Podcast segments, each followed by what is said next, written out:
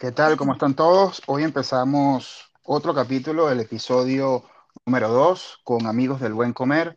Hoy vamos a tener eh, una amiga de la rama, por decir así, y que bueno, ahorita está viviendo en Alemania y vamos a compartir un poco con ella, a ver cuál ha sido su experiencia a nivel gastronómica y también hablar un poco sobre su proyecto, que cómo lo inició, cómo han sido sus pasos y bueno, cómo ha sido también esa, esa experiencia al vivir en el extranjero. Pues nada, la grabación o el podcast lo podrán escuchar por Spotify y por Google. Pues bueno, hoy tenemos a Gretel Ortiz. ¿Qué tal? ¿Cómo estás?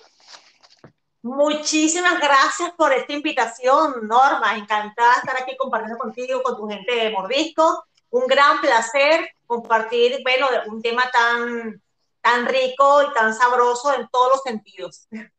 Exactamente, tú mismo lo has dicho, has dado en el clavo.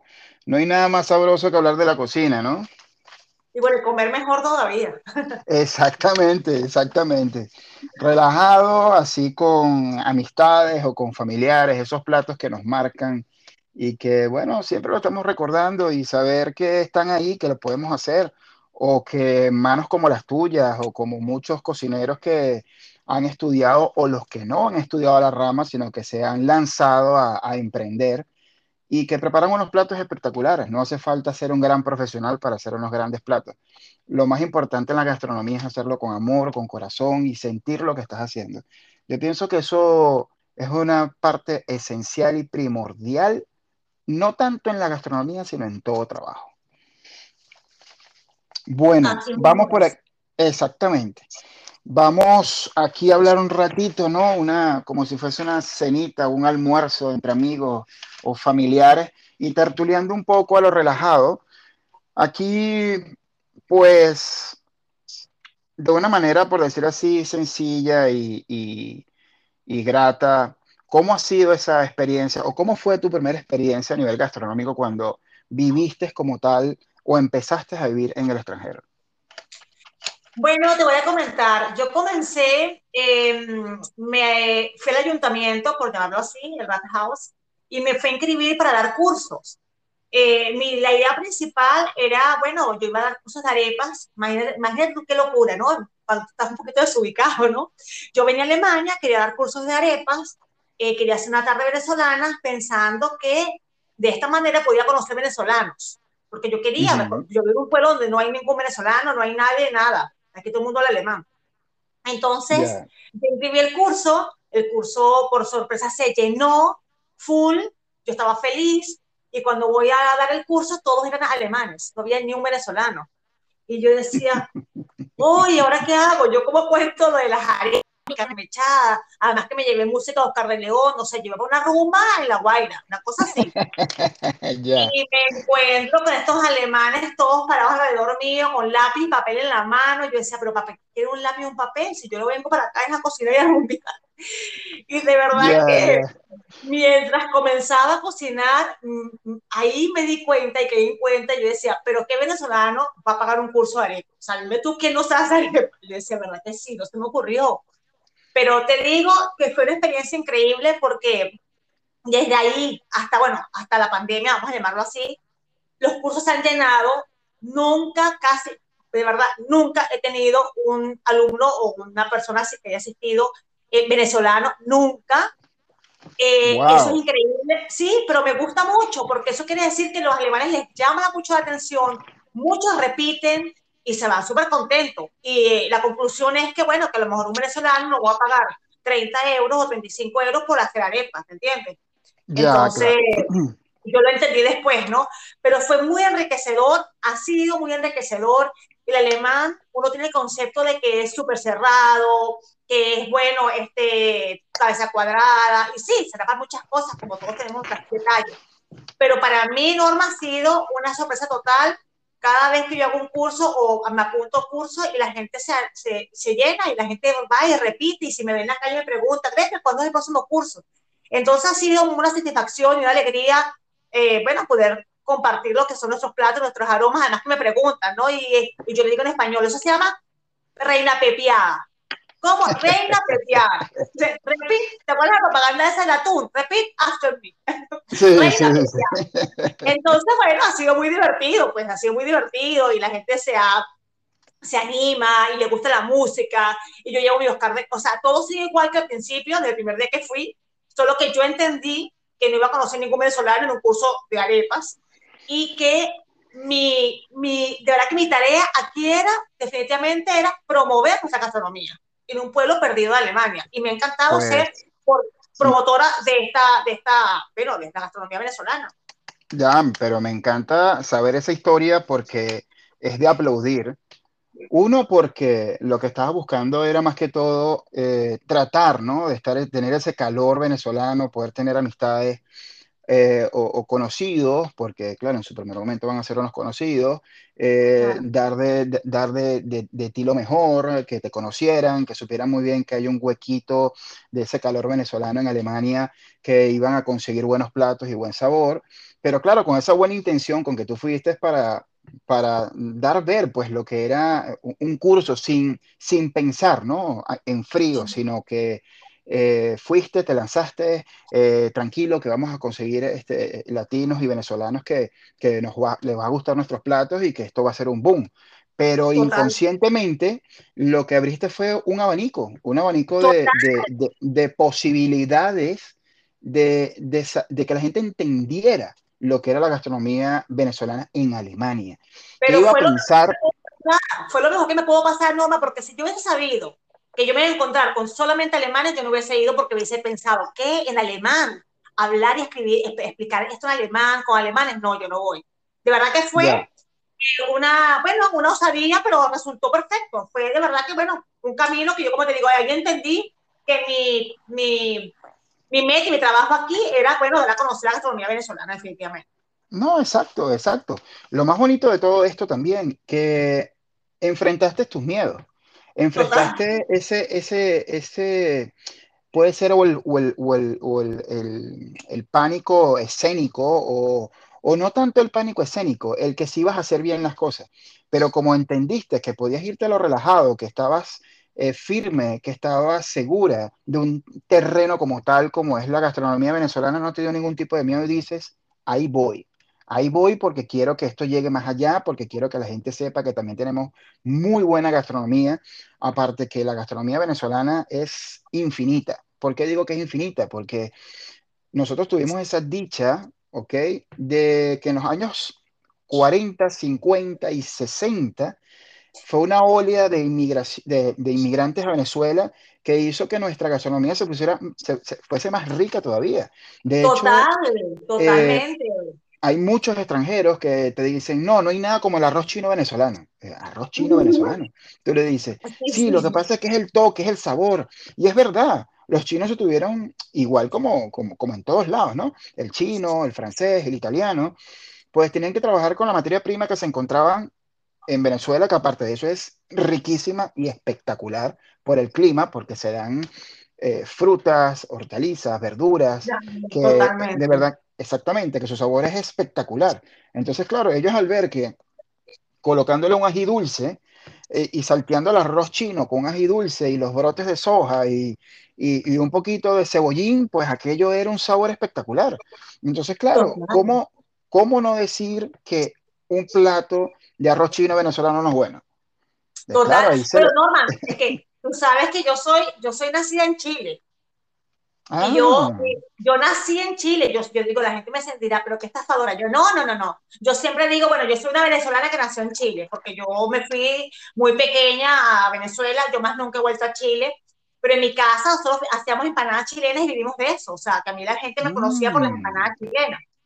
Mira tú, no sabía ese cuento. Está bien. Sí, sí, sí, ¿no? Y a mí en, lo que es en donde yo mm, crecí, o sea, en La Guaira, a mí me decían la chilenita, o sea, la gente me conocía como la chilenita, la de la familia de los chilenos, que vendíamos empanadas chilenas. Y mm. fueron más de 20 años, más de 20 años haciendo empanadas chilenas, y, pero yo me siento súper venezolana, por supuesto. Y yo ahora mismo, aquí en Alemania, las empanadas chilenas las tengo transformadas yo, un chileno ve una panada de las que yo hago y me las pega por la cabeza, pero me va a decir eso no es una panada chilena. Entonces ya, no, claro. No, porque le meto también un guiso venezolano, entonces es lo que tú hablas ahora mismo, ¿no? Sea, esos tantos extranjeros que hemos estado en Venezuela, que hemos Pero eso es bonito, Gretel, eso es bonito porque ha fusionado, ha, fusionado lo que es Exacto, ha fusionado lo que es la gastronomía chilena con la venezolana. Entonces, quieran o no, sí es verdad que a lo mejor el que sea muy patriota con su, con su cocina de su, de su tierra, pues te dirá, mira, esto no lo ves. Pero también te va a decir eh, bravo y mil veces bravo por colocar ese punto de tu tierra más el de Chile, porque obviamente son tus dos tierras, así hayas nacido, no hayas vivido mucho, pero también es tu tierra. Entonces, claro, mezclar, mezclar dos gastronomías, eso es espectacular. Porque sacas platos espectaculares. Yo me siento privilegiada el haber crecido en Venezuela, el haber el sentirme venezolana, el haber crecido como una venezolana más, pero también me siento privilegiada el haber crecido dentro de la puerta para adentro como chilena, porque eso me ha enriquecido no solamente con lo personal, familia, con sus costumbres, sino la gastronomía, o sea, muchísimo. Para mí ha sido como los italianos y los portugueses, todo, de verdad que para mí ha sido, bueno, un, privilegio, me siento muy afortunada, muy afortunada. Y ahora, ¿qué me puedes comentar de qué, qué, qué es lo que tú más disfrutas cuando tú a, lo personal vas a un restaurante? ¿Qué es lo que, qué, qué, es lo que más te llena? ¿Qué es lo que, qué es lo que más esperas? ¿Ok? Cuando vas a un restaurante, ¿qué es lo que, qué es lo que más disfrutas, pues? Bueno, primero yo siempre, de verdad que no sé por qué, pero yo voy al restaurante y me gusta que sea un restaurante acogedor. No digo elegante, me gusta que sea acogedor. Me parece que el ambiente es una cosa que juega un papel importante de verdad que sí. Después me gusta que el mesonero, este, sin ser falta de respeto ni abusador, sea llegadero, ¿no? Y te recomiende, con el corazón, te recomiende bien el plato del día. Me gusta que me, me explique qué viene, qué va a venir, porque de dónde, y si te cuenta algo, pues también me gusta.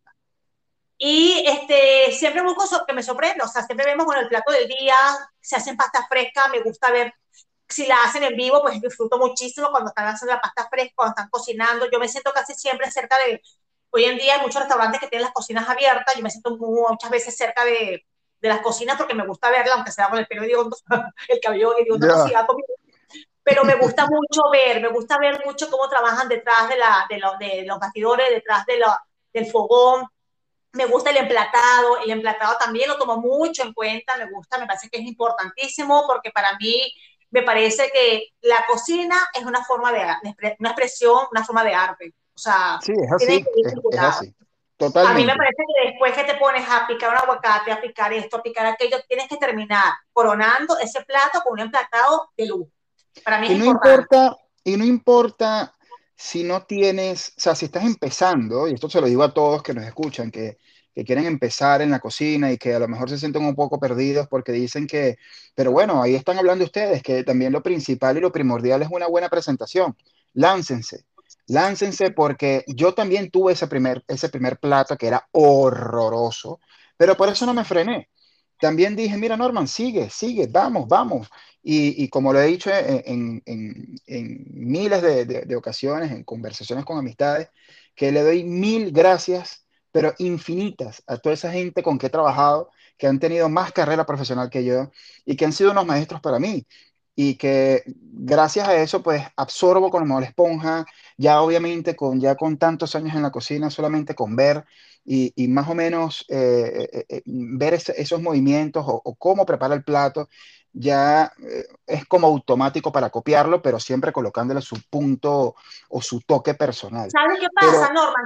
Que yo creo que cuando tú estás en un restaurante y te presentan un plato súper bonito, bonito, yo estoy diciendo, bueno, bonito, que tú ahí te sientes que el cocinero pensó en el comenzar, pensó en ah, ti. Sí, claro, o sea, claro, impresionar. Claro. Yo quiero impresionar, porque a mí me pasa cuando estoy del otro lado, cuando estoy en la cocina y yo pongo los platos espectaculares y vengo a servirlos, a, a ponerlos en la mesa, me encanta el wow.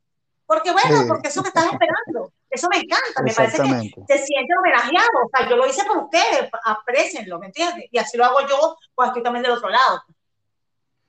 Exactamente, es así. Y por eso que le digo que se lancen, no importa si a lo mejor están, están empezando a incursionar en la cocina y el primer plato le puede quedar feo. Pues sigan, sigan, preparen el otro, eh, prepárense. Eh, mm, si no tienen cómo meterse en una academia para estudiar la cocina, pues vayan investigando que ahorita lo que es eh, el Internet, pues le da a uno una, una, una ayuda infinita porque en verdad ahí se puede conseguir muchísimo, muchas herramientas con que pueden aprender para poder elaborar ese plato cada vez mejor.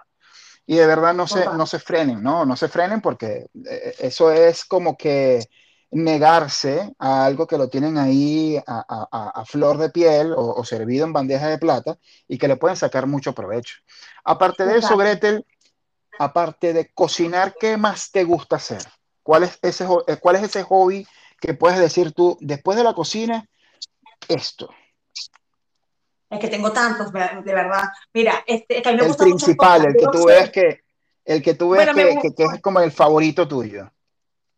Bueno, me gusta mucho, bueno, este, si es como hobby, me gusta bailar, por supuesto, pero me gusta el compartir, el decorar. Decorar me gusta, decorar es algo que me gusta muchísimo y lo hago en mi casa, así sea para almorzar nosotros cinco. O sea, mejor dicho, no si así sea. Cuando almorzamos nosotros cinco, me gusta mucho decorar, me gusta mucho inventar, soy muy creativa con las manos, yo de teatro y eso me, ha dado, me dio muchas herramientas para, bueno, para, bueno, ser creativa, o sea, y eso lo aplicas en todos los departamentos. O sea, como te digo, para mí la cocina ha sido, bueno, una, una manera de expresar mi arte. Y eso, después de, aparte de cocinar, me gusta mucho decorar, me gusta mucho, o sea, lo disfruto. Ya. Bueno, por e, e, eso es importantísimo, porque va de la mano con lo que tú haces con la gastronomía. Tú decoras un plato, quieras o no, tú cada pétalo de flor que le pongas o cada medallón de carne conjuntamente con una quenel de un buen puré o de una buena crema eh, de garnitura para ese plato, pues igual estás decorando, estás decorando un plato con amor, con, con pasión, para que la persona no solamente se lleve ese, ese, ese servicio genial de esa persona que puedes tener en la sala sirviéndole el plato, sino que también tu comida sea confortable. Entonces, Mira, yo a veces pienso importante. Que total, yo a veces pienso que las personas no vuelven solamente por la comida, sino por el momento. A lo mejor recuerdan más el momento que el evento. Yo en mi casa, yo hago eventos privados y yo siempre digo, nosotros creamos momentos, no eventos, porque el evento se te puede olvidar. A lo mejor vas a comer un sitio y dices, oye, está rica la carne, muchas carnes pueden estar ricas, pero si lo disfrutas, lo pasaste bien, eso no se te va a olvidar, de verdad que no. Entonces, yo juego mucho con esas dos, esos dos, voy a decir talentos que tengo, la verdad, porque sí, me gusta mucho, se me da muy bien. Yo cuando hago una, una cena en casa, yo no sé si tú has visto por ahí las páginas, mi cuenta, yo la, realmente recreo todo, todo, yo monto un escenario, o sea, yo la última cena que hice fue un homenaje a Chanel y yo puse la mesa de blanco y le digo a los invitados, vengan vestidos de, la, de los años 50 y la gente viene vestida de esos años, y ese día todos, no todos nos trasladamos a esa época y la comida más o menos va acorde, una, un mousse de, chocolate, porque bueno, sí, nos vamos un poco a lo francés, pero de verdad que es em una sopa de cebolla, yo recreo, o sea, a mí me gusta que tenga relación la decoración, el ambiente, la comida, el postre y la vestimenta, o sea, lo Claro, te entiendo. Lo que quieres colocar es como una especie, eh, como tal, una, una, cena temática, pero una cena temática que cree, que cree sentimiento, que quede, que quede marcado, que quede marcado esa cena, que no solamente haya sido, ah, bueno, si fue a comer ahí a casa de Gretel, que ella hace ahí una, unas cenas clandestinas, que aquí se le llaman cenas clandestinas. sí, sí, eh, claro, también para, para aquí, este, eh, dar a entender a la gente que no porque se llamen clandestinas sean malas, ¿no? Sino que son, es un nombre eh, chic, por decir así, que, le colocan, pero es totalmente legal, no hay nada, no hay nada ilegal que se esté haciendo en, esa casa, en esa cena. A mí me encanta, a mí me encanta. Exactamente, pero sí le dan un punto, así como esas cenas temáticas que se le pueden llamar en Alemania o en España, pues aquí se le llaman eh, cenas clandestinas, ¿vale? O, cenas secretas. Pero bueno, son más bien para... Claro, lo que pasa es que eh, las temáticas, las clandestinas, yo por ejemplo, las temáticas puedo tener invitados. A las clandestinas sí oferto ocho puestos o diez puestos y ya puede reservar el que quiera. claro, porque es un poco más exclusivo y a esas cenas clandestinas, yo sí que no, no pongo a la gente a vestirse de X porque sé que de repente es primera vez que vienen, eh, se van a encontrar con gente que no conoce.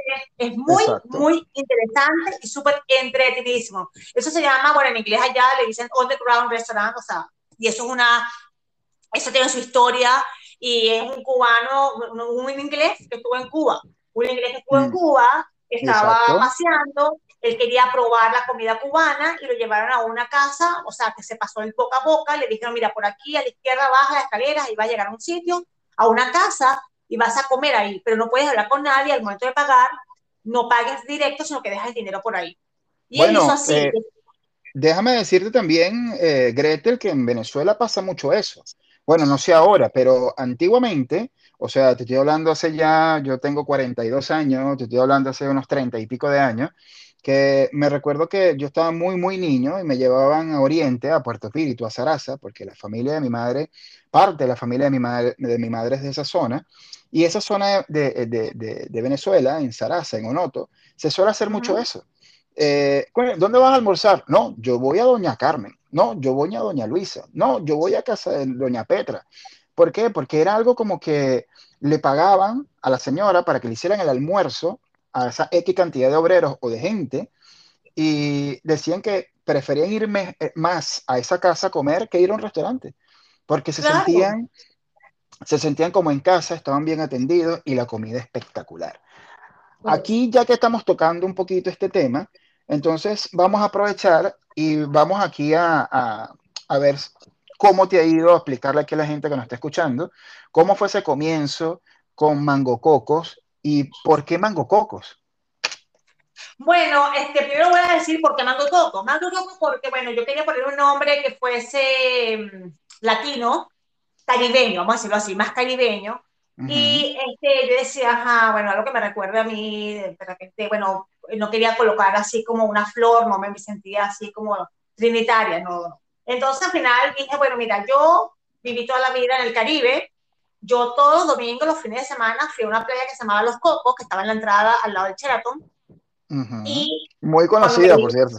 Por cierto, claro. Cuando yo salía de mi casa, yo agarraba un mango de la casa de al lado, porque en mi casa había mango, porque te gustaban los helados de la vecina. Exactamente, exactamente.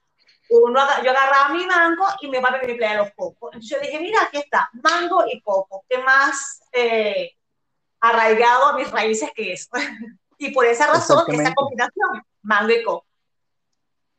¿Y cómo, cómo ha sido ese comienzo? ¿Cómo, ¿Cómo fue esa chispa? ¿Cómo fue que tú dijiste, mira, voy a hacer voy a hacer a Mango Cocos. O sea, ¿cuál, fue ese, ¿Cuál fue ese impulso lo que te hizo? Bueno, la verdad que lo primero que iba a hacer, yo pensaba, Norma, era traer talento, o sea, productos de talentos venezolanos a, a, aquí a Alemania, ¿no? Entonces quería traer, este, bueno, todo lo que sombreros, de hecho trajes, sombreros, chores, o sea, bisutería, pero todo lo que fuese así como nada de plata, nada de oro, no, yo quería que fuese caribeño. Esa es la idea principal. Pero por la cuestión de Venezuela era súper difícil poder contratar a la gente. Yo de hecho traje, pero era complicado porque la aduana, porque los bolívares no eran, tú ponías hoy, cuesta 5 bolívares y ya mañana te costaban 10, 15, ni ellos sabían cuánto costaban en aquel tiempo, estoy hablando casi unos eh, 6 años atrás. Hoy en día todo está dolarizado, está todo, vamos a decir, entre comillas, normalizado, que no lo está, pero bueno. Este, este, yo pensaba era traer ropa caribeña, vamos a decirlo así, porque decía, bueno, ¿por qué no traer ropa caribeña para acá? No sé qué. Pero paralelo a eso, ya estaba dando cursos de cocina en con el ayuntamiento. Entonces, yo de repente, bueno, me, di cuenta que estaba complicado el tema de traer cosas de Venezuela para acá, conchale, de repente me daba cosa porque se le pagó a toda la gente que se le pagó, se le pagó en dólares. Para mí era de verdad que gratificante porque sé que la gente estaba echando el pichón, buscando las telas donde no podían, para hacer chores, para hacer menos su trabajo. Pero de verdad que era difícil manejar el tema tiempo, manejar el tiempo, dólares, venezolanos, dólares con, eh, con bolívares, eh, la aduana. Entonces al final, mira, los trajes, los estuve manejando, los estuve trabajando, pero como paralelo a eso, seguía con la comida, yo dije, bueno, pero mango y coco no es una eh, referencia de, de, ropa, o sea, es una referencia de algo caribeño. Yo como sigo, y como paralelo a eso, yo estoy dando clases siempre de comida eh, y estoy haciendo eventos, una que otra cosa que la gente me está pidiendo a raíz de los cursos.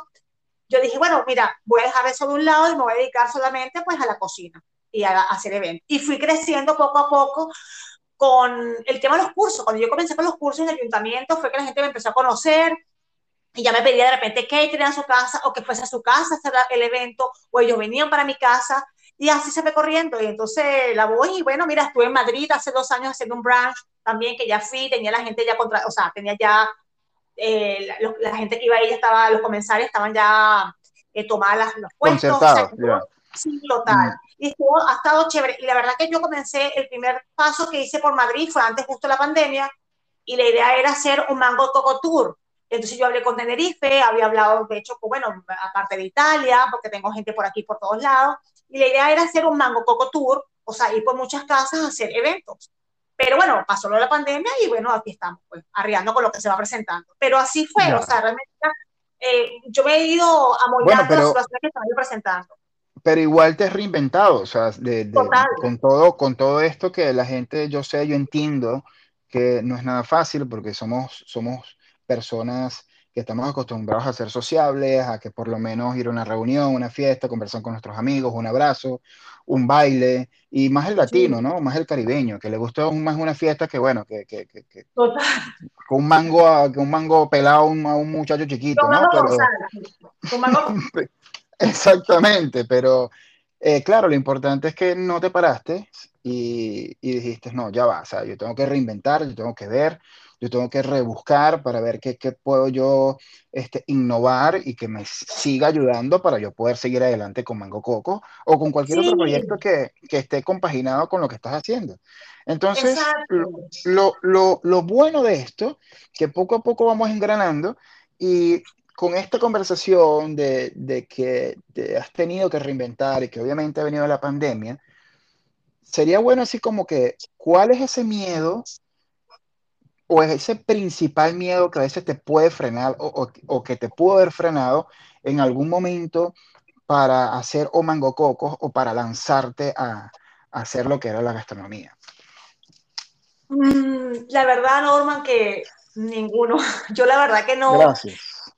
Es que lo que pasa es, ¿sabes qué pasa? Que cuando yo comencé, como te digo, me pensaba encontrar con algo y me encontré con otro panorama totalmente diferente, que para mí fue una grata sorpresa. O sea, y de repente al principio lo que me chocó siempre fue el idioma, porque el idioma es una barrera increíble, por supuesto, que todavía no lo hablo bien y yo todavía lo sigo hablando mal.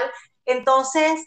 Eh, Pero no lo digas así, porque por lo menos, por lo menos sabes muy bien que vas a la defensa, o sea, que no, no, te, no te reprimes, que por eso no te has frenado, Gretel, y por eso has llegado hasta, donde has llegado, ¿sabes? Que si, fue, si, si en verdad ha sido como tú lo has pensado ahorita, que, que, todavía no es una perfección de idioma que, que, hablas o que puedes escribir perfectamente, estás ahí, estás dando la guerra. O sea, estás, estás, estás, haciendo, estás haciendo tus cosas con paso firme, sabiendo que tienes ese, por decir así, que te falta un poquito, pues, pulir lo que es el idioma.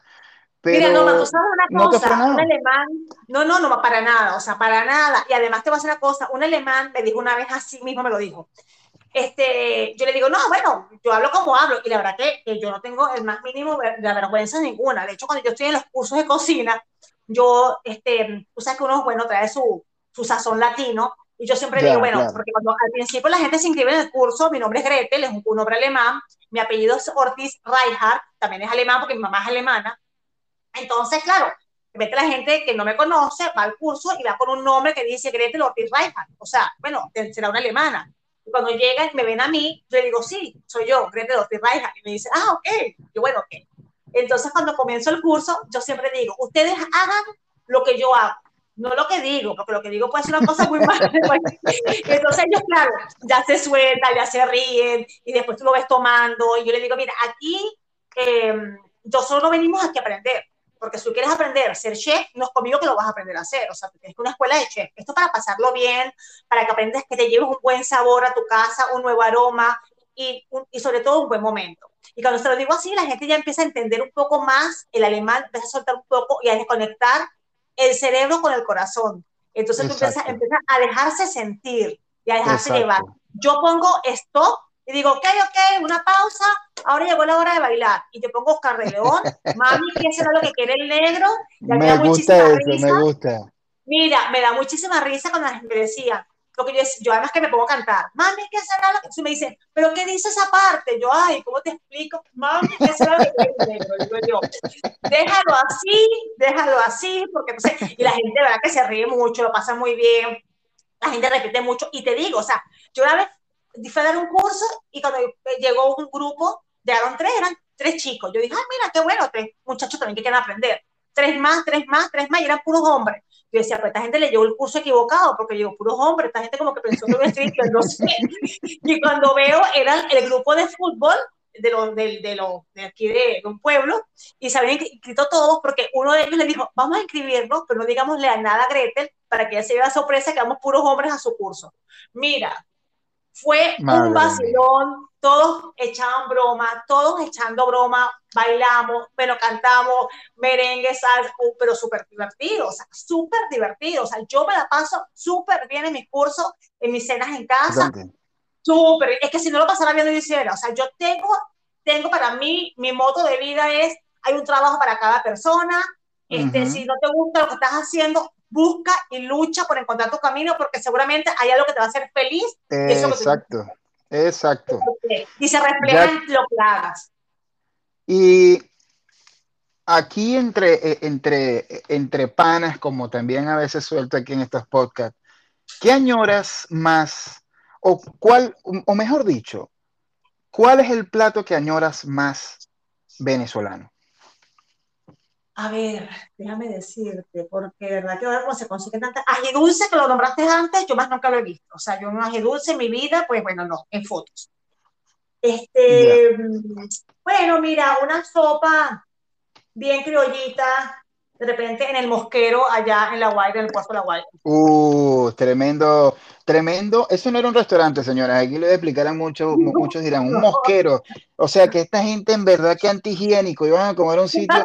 Bueno, sí, no les voy a mentir. Era un restaurante, ok, lo que nosotros decimos una taguarita, pero estaba justamente al lado de la venta de pescado, una de las, de las ventas de pescado principal del litoral central en Venezuela, o sea, en el estado Vargas. Y claro, eh, me imagino que en aquella época, pues bueno, eh, la misma gente que vendía pescado dirá, bueno, si ya que vendemos el pescado y colocamos aquí un restaurancito, vamos a tener más clientela. Y así fue que pasó. De hecho, señores, cuando ustedes van a comer ahí, particularmente eh, la bebida, que mayormente son jugos naturales, eh, o la bebida típica venezolana, bueno, una de las tantas, que es el papelón con limón, pues la bebida te la sirven en los frascos de mayonesa que están ya, eh, los reutilizan, no compran vasos. Entonces, es bastante curioso porque, claro, cuando te sirven aquel jarrón de mayonesa, o sea, no es que le van a servir la mayonesa, señores, sino el frasco lo reciclan y lo utilizan como vaso, y el plato de sopa, que yo me recuerdo cuando estaba pequeño y me llevaban, era no un plato, eso era una lancha de sopa, o sea, un bol súper gigante. o sea, entonces eso puede ser, ese puede ser plato, el sitio de repente, ojo, no era, yo era, no era muy ácido de, de ir a ese sitio, pero tengo que darle gracias a que abrimos un negocio que se llamaba la se llamaba Café La Estación, que quedaba justamente en La Guaira, donde está el casco, el casco antiguo de La Guaira, la, la, la Entonces, el, el, socio de mi esposo iba mucho a esos sitios a comprar pescado y yo empecé a ir con él a comprar, lo acompañaba a comprar pescado y metíamos ahí una sopa de pescado. Porque yo antes no iba. Porque, bueno, no era mi, lugar más de. Y yo, qué rico, pero yo, y con ese nombre, vamos al mosquero. Yo decía, ¿cómo que al mosquero? Yo para allá no voy. Yo dije, ¿qué? Esto es lo máximo. Esto es lo máximo. Yo para el mosquero, por favor. No, no, de verdad que sí. Y aprendí mucho de ese negocio porque, este, bueno, nada, yo no sé si tú fuiste mucho a La Guaira, si tú eras mucho de ir a La Guaira, esa zona. Yo viví en La Guaira hasta, hasta mis eh, 22 años. Lo que pasa es que, ah, claro, yo, yo nací en, en Maiquetía, en el Hospital San José, eh, después me mudé a la capital y viví eh, hasta un poco más de la adolescencia. Bueno, tampoco fue toda la adolescencia, pero sí fue un ratico en La Guaira, en, Caracas, perdón. Y luego otra vez me fui este, al litoral, que por cierto, eh, la casa de mis abuelos quedaba justamente al frente de tu amiga Mariexi. Y ah, este, exacto. Y pues bueno, ahí fue cuando conocí a, mi esposa, que, que, es la hermana de Mariexi y, bueno, sí, exacto que, mira, La Guaira para mí son unos recuerdos que, se me erizan la piel. Nada más decirlo, se me eriza la piel. Te lo comentaba, era porque nosotros, o sea, no sé si tú viste alguna vez en La Guaira, Guaira, este, nosotros vivíamos en el Caribe también, pero bueno, como te digo, estaba en La Guaira, zona casco, casco colonial, estaba un negocio que se llamaba em, La Tasca de Abel, ah, sí, claro que sí, claro que sí, me recuerdo. Él, él, José Luis, era el socio de mi esposo y con él, ellos mm. montaron este negocio. Claro, mi esposo estaba con la agencia, de, llevaba la agencia de lotería y yo empecé a introducirme un poquito en lo que es la cocina venezolana, sí a fogones, porque yo comía en casa de mis amigas, pero en mi casa, de la puerta para adentro, no éramos venezolanos, ni siquiera hacíamos arepas, nada. Mira, tocando ese tema, tocando ese tema, a mí me parecía, a mí me, me, me pasaba lo mismo, porque claro, mi, mi, familia por parte de mi papá son de Haití. Entonces, claro, la ah, comida que se comía en mi casa era cocina haitiana, pero eh, mi abuela, los, los padres de, de, mi abuela, pues también tenían raíces francesas. Entonces, claro, eh, la cocina de mi abuela, pues me van a decir fastidioso aquí porque siempre lo digo, pero esa mujer parecía un chef, porque hacía unos platos espectaculares. Aparte que la cocina, hay, sí señor, la cocina haitiana se parece muchísimo uh, en, en, en, más que todo con los guisos, con las carnes en salsa. Bueno, porque hay, los mismos, hay, los mismos, hay los mismos productos, el calor exacto, por eso y, lo, Exactamente. Y me pasa igual que a ti, pues de la puerta para adentro, pues era cocina, era comida haitiana. ¿Qué pasa? Voy al otro lado de mi familia, o sea, voy a esa otra parte de mi familia por parte de mi mamá, y por parte de mi mamá son italianos, ¿ok? Y venezolanos. Entonces, claro, eh, mi abuela y la mamá de mi abuela, o sea, mi bisabuela, eh, son de un pueblito de Sarazonoto, mm, mm, más que todo que eh, eran hasta de familia de indígenas y preparaban la cocina, pero súper autóctona venezolana. Entonces, claro, o sea, e, era una mezcla de que cuando yo iba a casa de mi abuela, me desvivía por ir por casa de mi abuela materna, por ir a comer esa carne mechada o esas carabotas, espectacular. Pero claro, así como también hacía eso, hacía unos platos y unas salsas espectaculares italianas, porque mi abuelo era italiano. Entonces, claro, cuando iba para casa de mi abuela, entonces, claro, había aquellos platos de Haití y, y que, que, en verdad que te volvían loco. Pero lo bonito de todo esto era esa mezcla gastronómica. O sea, estaba en Venezuela, pero comía unos platos espectaculares de Haití, de Venezuela y de Italia. O sea que no tenía ni que, ni agarrar un avión, ni un autobús, ¿vale? Como mucho, para probar esos, esos ricos platos. Y con lo otro que me comentaste de lo del ají dulce, que no, las, que no lo has podido conseguir y no lo has podido ver ni siquiera en pintura, yo no sé si en, ojo señores, es un dato para todos, es un tips también que doy para que puedan tenerlo en su casa. Eh, como aquí a mí también con la cuestión de, del negocio de mordisco que tengo aquí, eh, a veces se me dificulta mucho conseguir lo que es el ají dulce.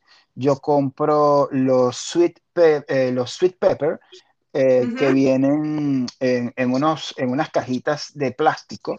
son dulces, no, exacto, no son picantes. Entonces, eh, para que puedan obtener casi que un sabor parecido a lo que es el ají dulce, lo van a freír, eh, a sofreír, pues.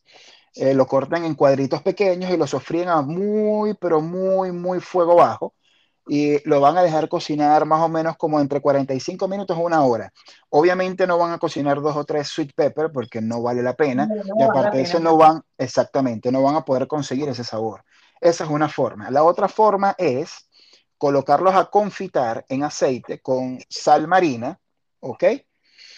Y eh, le ponen una pizca de, pero una pizca, señores, de eh, cilantro en polvo. ¿Ok? De semillas de cilantro en polvo. Lo ponen a, a, confitar. ¿Cómo se hace? Cogen los pimientos, los lavan bien, le quitan la semilla, o si le quiere también le pueden dejar la semilla, tampoco pasa nada. Eh, lo eh, meten en una olla y lo van a cubrir con aceite de su preferencia. Puede ser aceite vegetal, puede ser aceite eh, de oliva, ¿ok? Y lo van a colocar a fuego bajo. Cuando el aceite empiece a hervir, a fuego bajo, lo van a dejar cocinar como por unos 10 a 12 minutos. Lo apagan y dejan el, el sweet pepper dentro del aceite, o sea, los, los pimientitos pequeños parecidos al ají dulce hasta que se enfríe. Lo sacan del aceite, ¿ok? Y lo van a pasar por un procesador y van a hacer una pasta con eso. lo guardan en la nevera y cada vez que quieran colocarle ese, ese saborcito o ese toque casi que parecido a la dulce, utilizan un poquito o de esa pasta o también pueden utilizar un poquito del sofrito que ya lo pueden tener guardada en el congelador o en la nevera. En cualquiera de los dos sitios también le puede servir. Buenísimo. Buenísimo. Bueno, Gretel, aquí vamos a ver, ¿qué tipo de, de preferencia gastronómica aparte de la cocina venezolana tienes? O sea, ¿cuál es ese, cuál es ese otro que tú dices, bueno, aparte de la cocina venezolana, esto es lo que más me gusta. La italiana, indiscutiblemente. La italiana. Muy bien. O sea que le tiras también a la gastronomía italiana con, mucho amor y cariño, te encanta, ¿no? Bueno, este, la familia de mi esposo eh, es italiana, el papá es italiano. Y bueno, este, la verdad que empezamos a ir, a, desde que nos vinimos a vivir para acá, empezamos a viajar a, pasear, a, la, a visitar a la familia Treviso, entonces ya veía cómo se cocinaba ahí, cómo se comía, la comida divina, diferentes tipos de platos. Este, un día que volvimos ahí le dije, concho, yo que me hacer los raviolis con ustedes, comencé con la familia a hacer raviolis, rellenos, diferentes tipos de, de, de, de platos, los aubergine eh, gratinados, este, bueno, de verdad que aprendí muchísimo con ellos y me enganchó, o sea, me encanta la comida. Yo hago pasta fresca en mi casa, pasticho siempre, o sea, yo soy, y la pasta fresca, pero el más mínimo trabajo. O sea, para mí hacer pasta fresca es como hacer arepas. O sea, me encanta mucho. No, y aparte que el sabor, el sabor es diferente, es totalmente, diferente. Es, comer con, glamour. Sí, sí, lo disfruto mucho. Cuando vamos, por lo menos cuando vamos a, Italia, sí, siempre estamos de ir a sitios diferentes para como dejarnos sorprender, ¿no? Siempre vamos a, la última vez fuimos a a un restaurante buenísimo, con una presentación espectacular, unos platos riquísimos, de verdad. Digamos, carne, había un, había una, bueno, de verdad unas presentaciones bellísimas y riquísimas y estaba súper rico todo, me encantó. Este, y bueno, por esa es mi relación con la comida italiana, me gusta mucho, la hago en la casa. Este, yo creo que la primera vez que vi a Jamie Oliver haciendo su viaje por Italia me enganchó y me pareció... muy buen, muy buen programa. Ese programa estaba yo todavía en Tenerife viviendo y lo vi y era que no me lo perdía, me compré el libro de él cuando hizo ese viaje, lo tengo aquí y bueno, me encanta. Y, tengo el último libro también de pura comida italiana, eh, aunque él es inglés, pero por supuesto su comida, es su inspiración, todo es muy italiano. Y me gusta mucho. Entonces, bueno, creo que mi preferencia después de la venezolana es la italiana. ¿Y qué tipo de, de tips personal le puedes aquí compartir a nuestros oyentes? ¿Para qué? Para comida, para sazón. Sí, tipo, eh, eh, un tips personal que tengas tú en la cocina, que tú digas, mira, esto es clave, esto les puede servir, esto lo pueden practicar. Bueno, por lo menos para mí me parece importantísimo tener siempre caldo congelado. Caldo cuando tú cocinas carne, pollo. Un fondo claro, un fondo oscuro, ¿no? Un fondo claro, un fondo claro. Eso es importantísimo porque si mm. tienes una carne que quieres adobar y no tienes mucho aliño, ojo, para cocina diaria, ¿no? No para un evento ni nada de eso, por supuesto, sino para uso diario, este, te va a ayudar muchísimo un caldo. Además, para un risotto, bueno, imagínate, el risotto jamás con agua. Entonces, creo que es importante siempre que te hagas un, un pollito, pues compres bastante, compres pollo de más, lo metes en una olla, cueles ese, ese caldo y, si lo, lo, vas a utilizar, congélalo en diferentes potecitos para que lo puedas reutilizar para un risotto, para una, un sofrito, para una carne mechada, para lo que quieras. Es importante que lo, tengas ese caldo. Con lo que acabas de comentar de que un risotto no se hace con agua, lo que le quiero decir a todos nuestros oyentes es que es verdad, tienes razón. Mm, la mayoría de las veces, eh, mucha gente, pues por el apuro o por esos restaurantes que a lo mejor no llevan ese, no, no llevan ese sitio, no llevan ese local con corazón, pues suelen pues utilizar mucho lo que es el agua y las pastillas de pollo o de pescado o de carne para saborizar las, eh, los arroces, ¿no? Pero yo en España aprendí también mucho eh, que en la cocina española se utiliza muchísimo lo que es un caldo oscuro o un caldo claro o un fumet de pescado o un caldo de marisco. Eh, es cuando ustedes van a un sitio, a un restaurante, a una casa de un familiar o una casa de alguien que lo quiere sorprender con un error. Exacto, o a lo mejor no tienen una, una, buena experiencia en la cocina, pues, y ustedes prueban ese risotto y dicen, ay, está bueno, Pero claro, tu autocrítica, o sea, personal, que a lo mejor no se lo vas a decir a la persona, tú dices, coño, está sabroso, pero estaba como que muy insípido, no tenía sabor, sabía como a agua. Entonces es cuando esos risotos no tienen fuerza, no tienen esa, esa, esa, esa esencia, ese sabor bien, bien presentado, es cuando hacen el risotto con agua y no con un buen fondo. Eso para mí es de carne importante. o de pollo. Eso, claro, hace que, bueno, la verdad que la, el paladar, yo tengo que reconocer que yo he aprendido como italiano en Italia y porque tuve, tengo la suerte de que la familia de Carlitos todos son italianos, ¿no? Pero no, ojo, es que, ay, qué conocedora, qué paladar, no, no. Es más que todo porque, bueno, cuando tú conoces una buena arepa, un buen cazón, un buen este, carne mechada, pues bueno, también eh, con el roce que he tenido con la familia de Carlos, pues he aprendido a, a, comer risotto y a comida, eh, comida italiana. De hecho, yo aquí en Alemania trabajo con unos italianos, con unos calabres. Mm. Y he aprendido muchísimo, muchísimo. Son muy buenos. Los italianos son espectaculares en la cocina. Muy buenos. Y son diferentísimos porque la familia de mi esposo es del norte y yo trabajo con los calabreses y son totalmente diferentes. Tengo que decir que el calabrés le da una vuelta, tengo que decir, con el pescado, por supuesto, ¿no? Sí, mi abuelo, si yo no me equivoco, mi abuelo era de Frosinone. Ah. Sí, de Italia, de la... No sé, no me recuerdo si era el norte o el sur, porque discúlpeme todo lo que me están escuchando aquí, pero eh, sí, mi abuelo es italiano, de la parte de, de, Frosinone, y cosa que mi abuelo detestaba muchísimo era de que si tú te sentabas a comer y él veía en algún momento que tú cortabas la pasta, te decía, te levantas de la mesa y comes en la cocina, pero aquí no. Si te quieres ayudar, ahí está la cucharilla, cucharilla y tenedor. Aquí no se corta la pasta. Pero un carácter... eso también, Norma, yo te voy a decir, también lo veo que en Italia, por ejemplo, en el norte, cuando vamos a comer, la gente no pone ni siquiera te pone la cuchara para la pasta. O sea, sencillamente con el solo tenedor. Ah, también lo he visto también. Ojo, que, que cada quien come como quiera. Mientras no la pique, todo está bien. Pero sí también me di cuenta, porque en Venezuela de repente sí había gente que agarraba la cuchara y lo ponía, y ponía la pasta y lo, enrollaba sobre, ¿no?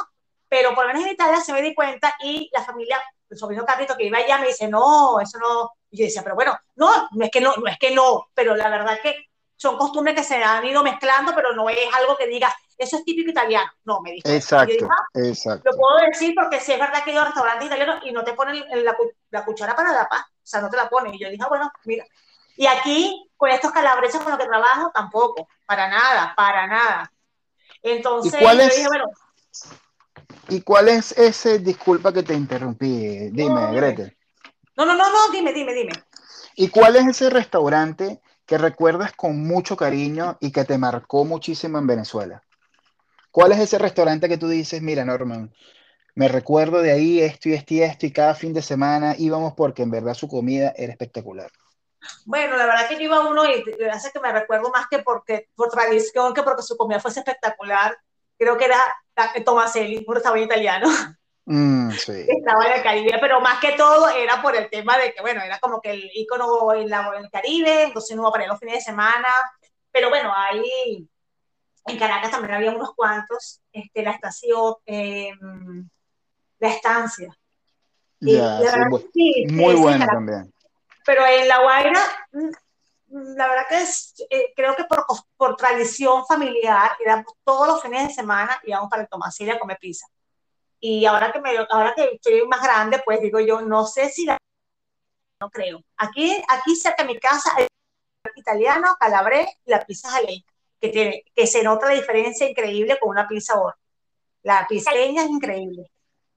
El olor, la masa queda ahumada. exactamente, exactamente. Por supuesto, tengo que, decir, tengo que decir que el restaurante que me marcó fue el, restaurante Café La Estación, que era nuestro restaurante, estaba en La Guaira. Exacto. Pues bueno, Gretel, muchísimas gracias por compartir con nosotros hoy. Eh, muy grata conversación.